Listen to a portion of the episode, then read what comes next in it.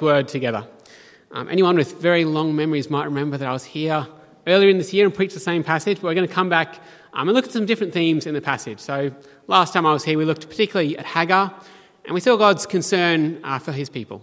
Uh, that God is the one who sees us, even when no one else seems to care about us, even when we seem like we're forgotten or, or not wanted by the world. Uh, the Lord is the one who sees us. And so you have those uh, names at the end of the chapter. You know, the God who sees, uh, well of the living one who sees me, and uh, God hears. Uh, so that theme runs all through that chapter. God is deeply concerned for his people and notices us. Uh, he's the one who knows the number of hairs on our head. Um, he knows every sparrow and how much more he cares for us. But this morning we're going to come back and look at um, how God is working in Abraham and Sarah. Uh, so Genesis is working through this broader account with the promises to Abram and Sarah, and we're going to see uh, how this chapter relates to those promises. Uh, so, how about I pray for us, and then we'll get into it. Father, we do thank you for the chance uh, to come and to look at your word. Thank you that you've spoken to us. Thank you that you have revealed to us uh, your glory and your faithfulness. Thank you that you're working out all things for our good through Christ. Lord, help us this morning to see more clearly that we can trust you. Lord, and may our hearts rest assured in you. We pray this in Jesus' name. Amen. Well, God helps those who help themselves. Now, we've probably all heard that statement. It's a saying that people throw around because we assume that if anything is going to happen, we're going to have to get to and do it. It seems almost natural to us as fallen humans to assume that you can't just pray and trust. You have to get to and make sure that you do something because God won't do it for you. In fact, apparently, this saying even goes back in, in various forms to the ancient Greeks. Uh, all through history, people have assumed that if anything is going to happen good for me, I need to be the one who does it. Yes, maybe God will come along and help me on the way, but fundamentally, I need to make sure that I fulfill what I need. And as we look at this morning's passage, in many ways, it's a passage in which we find life under the motto God helps those who help themselves. Now, we're looking at Abram and Sarai, uh, particularly Sarai's, wife, uh, Sarai's actions in this passage. She doesn't explicitly say this phrase, but she seems to be convinced that if God's promises are going to be fulfilled, she needs to orchestrate a way for that to happen. She needs to step in in ways that God has not commanded, nor in which God would commend, uh, to make sure that his purposes come to fruition. Now, as we look at this chapter, it might be helpful to recap a little bit of the context. We saw it in the kids' talk. Um, but at the book of Genesis, we began with the creation of all things. Our God created humanity in his image to share in relationship with himself. And all things in creation were good. A world perfectly ordered, humans perfectly satisfied in God himself. And yet humanity sinned and the curse came. Our strife and pain and death entered into our world. And from Genesis 3 through to Genesis 11, uh, we see little glimmers of hope. But the big picture is humanity rebelling against their Creator and receiving His judgment. In chapter 11, we find humanity trying to turn their fate around. Uh, the men gather to try to build the Tower of Babel. Uh, they, th- they, think that they can overcome the curse by their own human effort. Uh, they can build a tower up to the heavens. But God thwarts their efforts. Our human endeavour will not be the path to true salvation. And so, on the heels of that account, we come to the account of Abraham, uh, or Abram as he was known formerly. Uh, Abram was a man whom God had called and whom God had promised to bless in place of curse, and through whom God had promised blessing to all nations. Through Abram and his descendants, God was beginning to enact his great purposes for our redemption. And so, in faith, Abram followed the Lord, uh, not having any idea what lay ahead of him. He walked out to a land that he did not know. And he was simply trusting that God would care for him and that God would fulfill his promises. And from Genesis 12 through to where we pick up, there have been a lot of ups and downs in the account of Abraham. But what we really need to know for this morning's passage uh, comes in the first sentence of this chapter. Now, Sarai, Abram's wife, had borne him no children. Uh, Sarai had been barren and already uh, old before Abraham had been called. Uh, but God's promises were predicated on Sarah bearing a son. Indeed, back in chapter 15, the previous chapter, uh, God had just reiterated that all of God's promises will come through Abraham's descendants, descendants as numerous as the stars of heaven. But despite this, the years just keep rolling on in Canaan. And we're told in verse 3 of this chapter that the events are taking place 10 years after Abram had followed God's call to come to Sarah, uh, to come to Canaan, sorry. So it's been 10 years of Sarai waiting for a son. Uh, 10 years of nothing happening, 10 years of wondering what's coming of this promise. And surely at that point you start asking some questions. Sarai is not getting any younger. Now, where is this child? Now, humanly speaking, it seems completely impossible. It seems like things just aren't working out the way that God had said they would. Know, God's promises to this family, and more than that, God's promises for save, saving all humans, uh, they came through Abram having a son, and that looks like it's not happening. And it's at this point then that Sarai decides, well, apparently God isn't doing anything. And so it's up to her to come up with a new path to ensure that these promises are fulfilled. I'll look again with me at verses 1 to 2, uh, where we read there of Sarai's plan. Now, Sarai, Abram's wife, had borne him no children. She had a female Egyptian servant whose name was Hagar. And Sarai said to Abram, Behold, now the Lord has prevented me from bearing children. Go in to my servant it may be that I shall obtain children by her. As we look at Sarai's plan, perhaps the first thing that stands out is that it has some pretty clear problems on a moral level. Now, the practice of a woman giving her servant to her husband to act as a surrogate, it seems to have been accepted in the day.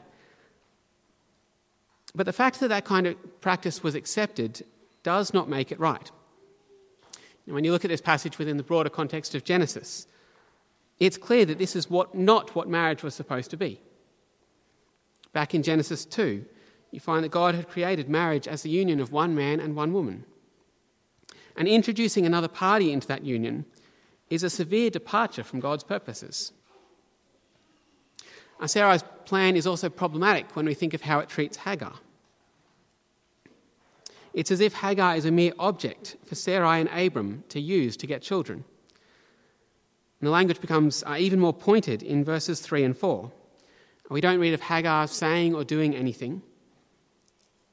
Instead, we simply read that Sarai took Hagar and gave her to her husband, and Abram uh, went into Hagar. Now, that's a euphemism for Abram sleeping with Hagar. In this passage, Hagar is not honoured as an image bearer of God. Uh, she's used as a mere instrument to fix up what Sarai is convinced needs fixing in God's plans. And so, as I think about Sarai's plan, it has some pretty serious problems at a moral level. But beyond the moral problems with the plan, this passage seems to focus on the underlying rationale that drives Sarai. Sarai's plan is hatched because she doesn't trust God to fulfill his promises in his way. Now, look again at verse 2 and just notice how Sarai frames the issues, and particularly what she says about God's role and her own role.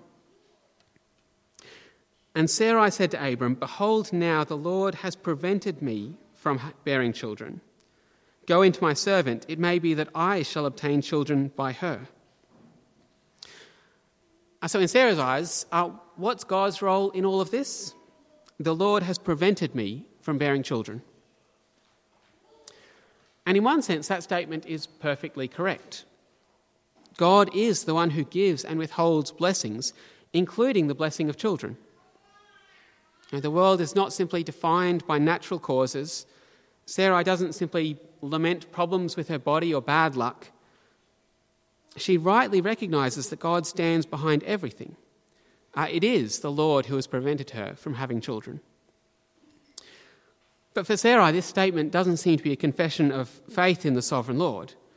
Uh, she doesn't say, The Lord has prevented me from bearing children, and he has also promised a son to Abram, so I know that somehow he will bring this to fruition.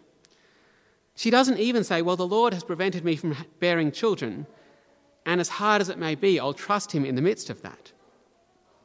No, for Sarai, this statement seems to be more of an accusation.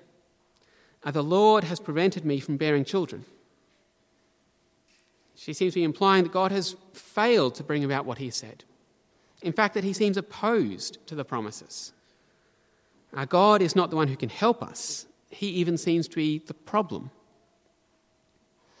And so, what then is the answer? Well, Sarai says, Go in to my servant. It may be that I shall obtain children by her. Sarah's stance here is pretty clear. God has not given what was needed. He seems to be actively withholding what was needed. And so now Sarah is saying, Well, we've waited for God long enough. Now we can fix this ourselves. I think the NIV translation is actually uh, slightly more helpful here. It reads, Perhaps I can build a family through her. Now, Sarai's actions, she will do the building. Now, God's preventing it, but she will build the family. And when Sarai says this, it's not that Sarai has grand estimations of her own power. She doesn't know if she will succeed. And She says, Perhaps I can build a family.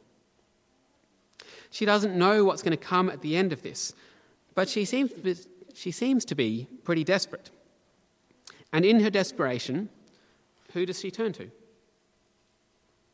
Not to God. She's convinced he's not doing anything. Sarai will turn to herself and her own plans instead.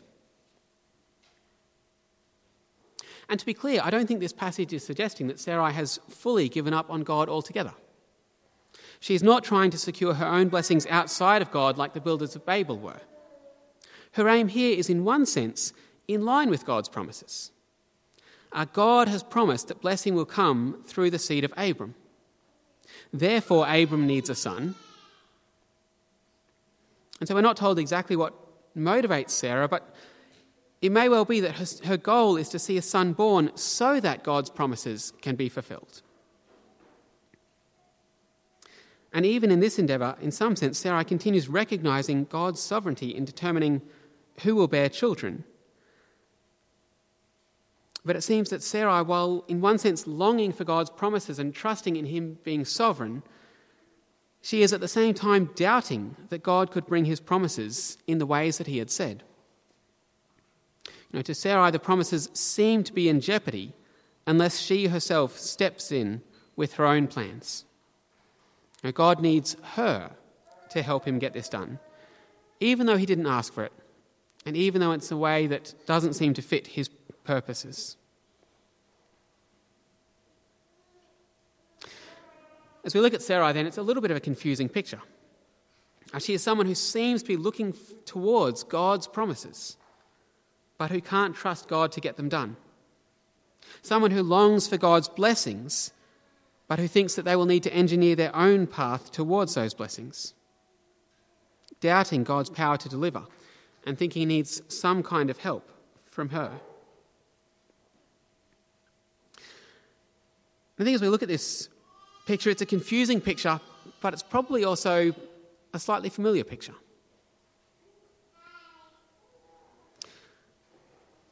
Perhaps we too sometimes find ourselves uh, longing for what God has promised and yet we doubt that He will deliver it in the ways that He has said.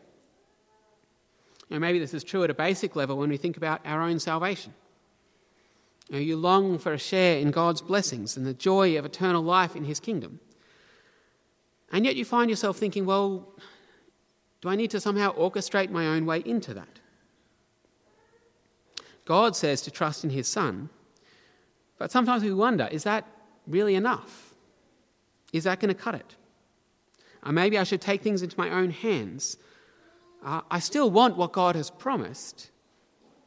I've not gone off to look for something else, but maybe I need to do a little bit more that God hasn't said to fulfill that. Now, this is the way Paul picks up this passage in Galatians. Uh, Paul refers back to our account to warn Christians who are tempted to rely on their own works and on their own human effort. Paul reminds us that God's promises are not ours to fulfill. God saves by his power, and we are to trust in what he has provided. Now, ultimately, we are to trust in the grace that comes through Christ, rather than striving to enter the promises through our own schemes and our own self made righteousness. Or maybe in another way, we find ourselves thinking like Sarah when it comes to things like evangelism. Why do we tell people the good news of salvation in Christ? well, you wouldn't do that if we didn't believe that God saves. We wouldn't do that if we didn't believe that there was blessings to be received from the Lord. But perhaps at the same time, we sometimes find ourselves doubting that God will actually bring about salvation without some extra engineering for us. And maybe you find yourself thinking, well, I tried his ways.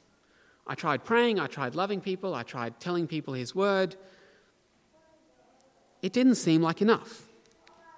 And so we doubt God. And we begin to think that maybe he's not doing anything. And so it's up to me. Now, tragically, some people have decided that their hope lies instead in impressing people the way the world impresses them. You know, giving a smooth sales pitch that ignores the difficulties of the Christian life, you know, avoids the parts that seem to cause people problems. They think that the path God gave us won't work, and God needs us to help fix his strategy for the 21st century.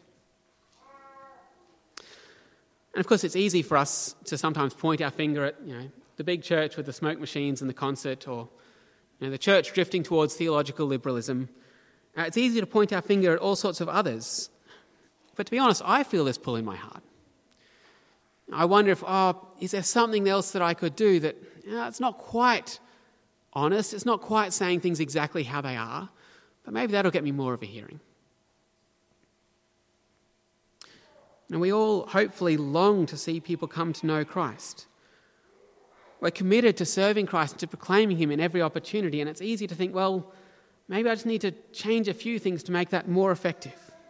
I change a few things to make it more palatable. And that's not our responsibility. God will fulfill His promises in His way. We're called to be faithful servants. Are we not called to change the way that God has set out for us?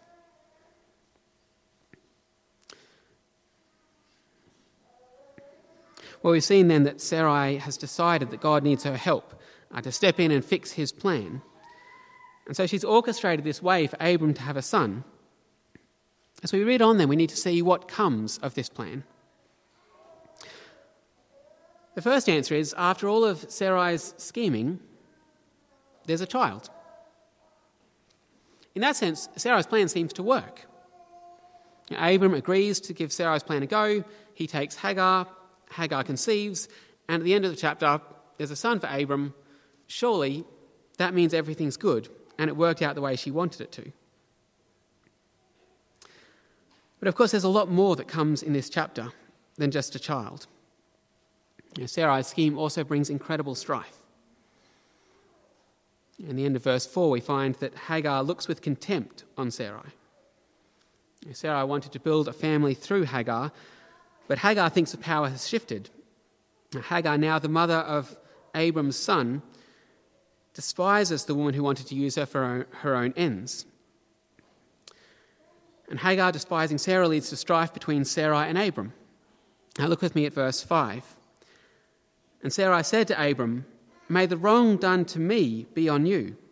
I gave my servant to your embrace, and when she saw that she had conceived, she looked on me with contempt.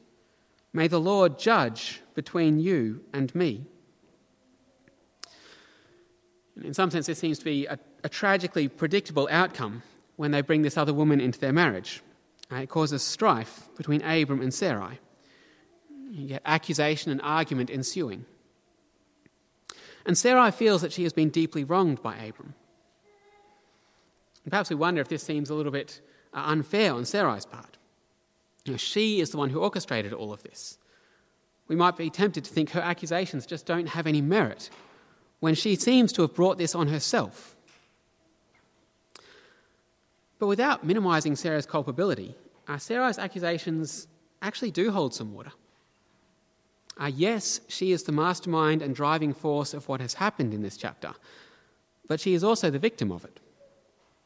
Abram, as her husband, was supposed to be leading in faithfulness. And yet, tragically, like the first man Adam, he chose to abdicate his role. And the parallels between this chapter and Genesis 3 are actually pretty st- striking.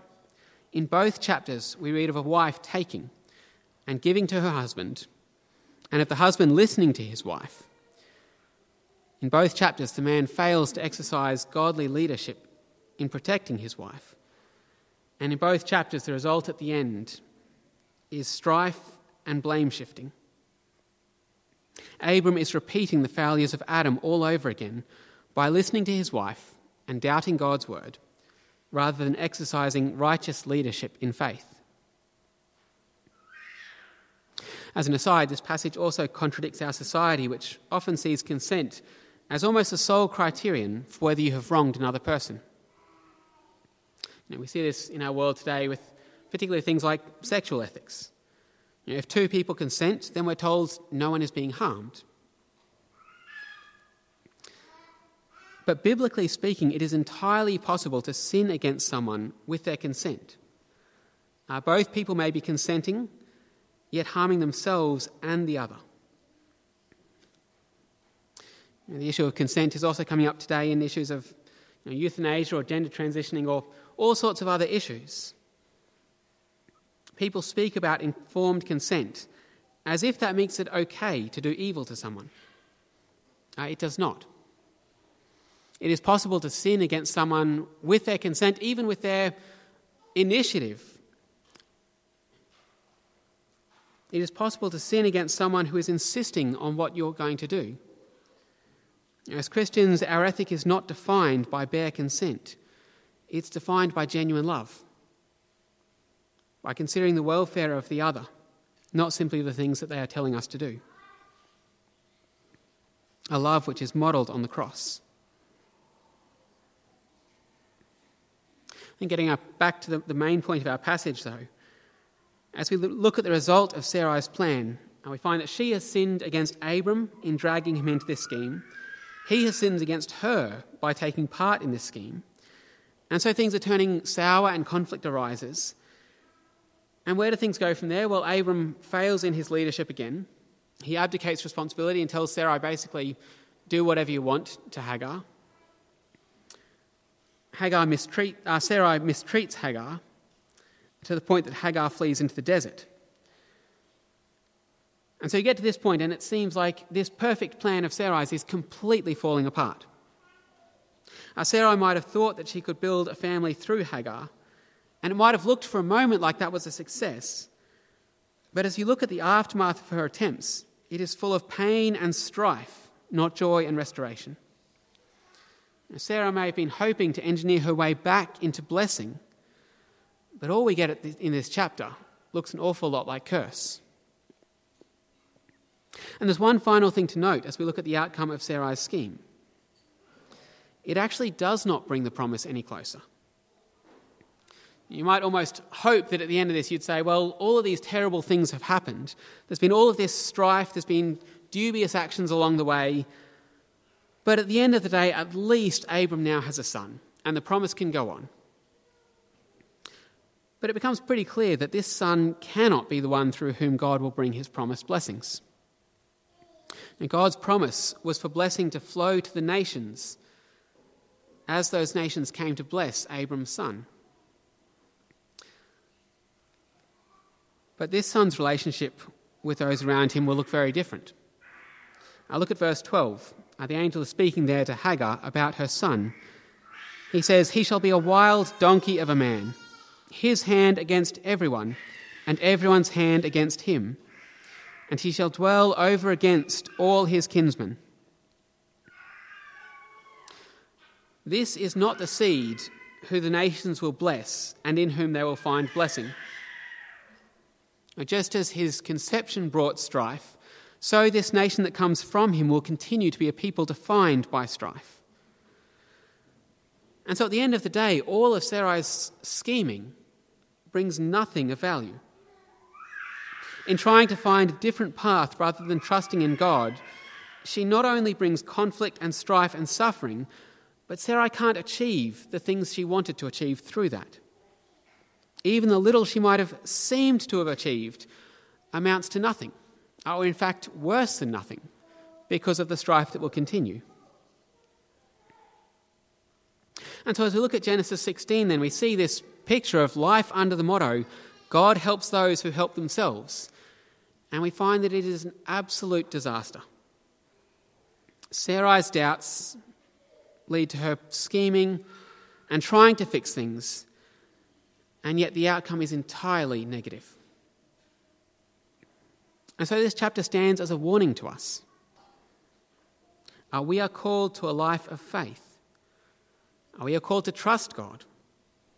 We are not called to fix his plans or orchestrate, for our, orchestrate things for ourselves when our eyes don't see the things that he is doing. The pattern of Scripture is not God helps those who help themselves. It is instead God saves those who trust in him. I think as we look at this passage as well, it's helpful to take a step back and see it within the bigger picture. Now, for Sarai there in Genesis 16, no doubt things looked pretty desperate. And we can probably sympathize with Sarai in that scenario. It seemed like that was the only way. It seemed like there were no other options, and the promise would not come unless she bent a few rules or did a few things that didn't quite seem right, but seemed to be the only way through to this child that they needed. But with the benefit of the bigger picture, we come to see that all of this tragedy, all of this mess in Genesis 16, it was entirely unnecessary. God would fulfill his promise in his way. Sarai would, in fact, bear a son to Abram. The blessings were not dependent on her to find some other path. As we look at the bigger picture, we see quite clearly she should have simply trusted God to do what God had promised. And of course, this rings true for us as well. Uh, sometimes we have a very limited perspective, and things can seem very desperate. And we're tempted to take things into our own hands. And maybe we even justify ourselves and say, well, it's, it's for a good purpose. We say there's, there's just no other way, and it's, it's just a few little dubious things here and there. Pretty soon we'll get through them, they'll all be over, and we can kind of forget that there were the dubious parts and go on with life as it was supposed to be. It's easy to convince ourselves that we can change things a few ways to get through difficult situations. But however desperate things might seem, don't do it. Trust in God. Taking things into our own hands, doing things that He would not approve of, will only lead to misery.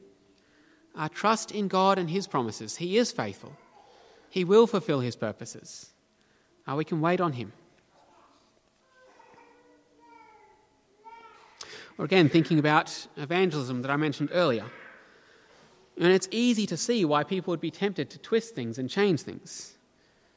I, I serve at a church down in, in Newtown in Sydney, and sometimes it seems like nothing is happening and it seems barren. And you think, well, it's tempting to look for something else.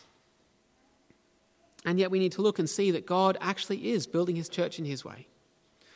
Even when I can't see people coming to faith around me, I look at Scripture and I know that one day there'll be people from every tribe and tongue and language gathered around the throne.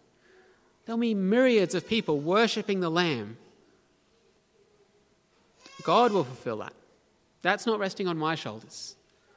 I am simply called to be faithful in the ministry He has put before me. Now, of course, none of this means we are to be idle or lazy. Now, God gives us this incredible privilege to serve Him in this world. We should be looking earnestly for every opportunity to serve Him. We should be thinking carefully about how we set forward the gospel in ways that are understandable to our culture. We should be earnestly serving Him in every opportunity. And yet we need to remember in the midst of that that God is ultimately sovereign. God is ultimately working out His purposes. We're to carry out the ministry that He has given to us, but we're not to write the plan ourselves. We must never think that God needs a little bit of help from me. God graciously calls us to be His servants in this world, but we need to remember that He is sovereign over this world. He is one who has planned out history from beginning to end. He is one who will fulfill all of his purposes and has guaranteed that for us in Christ. And so we serve God not in doubt, not thinking we need to fix something for him. We can serve him because of our confidence in his promises. We can serve in the way that he has told us to because we know that he will do what he has said. And before we even think of the things we're going to do in serving him, uh, we need to rest firm on the foundation that God Himself is faithful. And we need to trust Him before we do anything else. And so let's pray together that God would help us uh, to trust in Him. Father, we confess that our hearts are so often weak. Our hearts are fickle. Lord, we confess that we are living for a brief moment, and in that brief moment, it's easy to get things out of perspective. Thank you that you are eternal. Thank you that you are working out all of your good purposes through Christ. Thank you that your promises are faithful. Help us to trust in you. And help us to joyfully serve, knowing that you are doing your work through Jesus. We pray this in Jesus' name. Amen.